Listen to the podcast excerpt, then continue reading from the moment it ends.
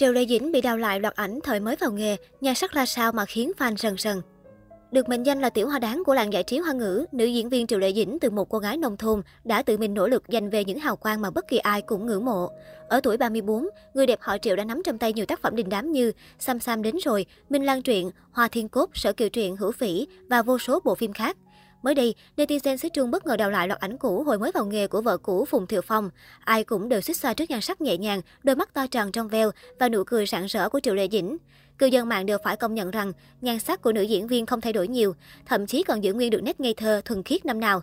Chẳng những vậy mà đến thiếu gia đào hoa nhất si biết Vương Tư Thông còn phải gật đầu công nhận coi mỹ nhân Hoa Thiên Cốt là người phụ nữ trong sạch nhất trong giới giải trí thị phi. Hiện tại, bộ phim Ai là hung thủ của Triệu Lệ Dĩnh đóng đang nhận được sự quan tâm đặc biệt từ công chúng. Đây là tựa đề phim hiện đại hiếm hoi nhận được phản hồi tích cực của khán giả màn ảnh khi có sự góp mặt của nữ diễn viên Triệu Lệ Dĩnh. Bỏ qua những lùm xùm đạo nhái hình ảnh poster, khán giả vẫn công nhận đây là số ít dự án chất lượng của màn ảnh hoa ngữ. Sinh năm 1987, Triệu Lệ Dĩnh vốn sở hữu nhan sắc xinh đẹp từ nữ thần và đã quen mặt với khán giả trong các tạo hình nhân vật cổ trang, khoác lên mình những xiêm y lộng lẫy. Sang Ai là hung thủ, cô nàng vào vai Thẩm Vũ, một bác sĩ tâm lý, ban ngày chuyên tâm làm việc, thế nhưng ban đêm, Thẩm Vũ dường như trở thành một con người khác, chứa đựng nhiều bí mật mà không phải ai cũng biết. Ở những tập đầu, Thẩm Vũ khiến cho người khác nửa tin nửa ngờ, không biết rằng cô nàng theo phe chính diện hay phản diện. Cũng liên quan đến Triệu Lệ Dĩnh, mọi thông tin về dự án Sở Kiều Truyện 2 đều khiến khán giả vô cùng quan tâm. Thế nhưng điều đáng buồn là khả năng cao Triệu Lệ Dĩnh và Lâm Canh Tân sẽ không trở lại vì nhiều lý do.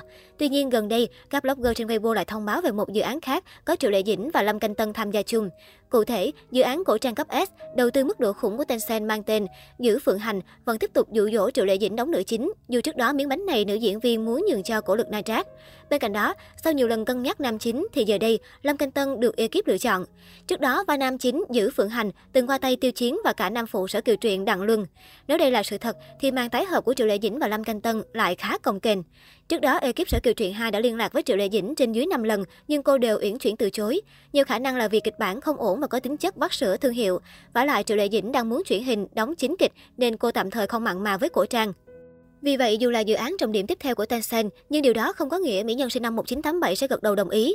Giữ Phượng Hành là dự án được chuyển thể từ tiểu thuyết Bổn Vương ở đây của tác giả Cửu Lộ Phi Hương. Nội dung chính của phim xoay quanh nữ tướng ma giới Thẩm Ly bị ép gả cho một người đàn ông nổi tiếng lăng nhăng háo sắc.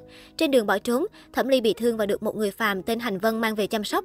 Lúc này, Thẩm Ly đã hóa thành chim phượng, sống bình yên bên cạnh chủ nhân của mình. Tuy nhiên vì thân phận khác biệt, Thẩm Ly phải rời đi và để lại Hành Vân trải qua sinh lão bệnh tử rồi qua đời.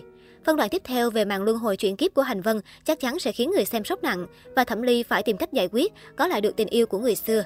Giữ Phượng Hành dự kiến khởi quay vào tháng 3 năm 2022.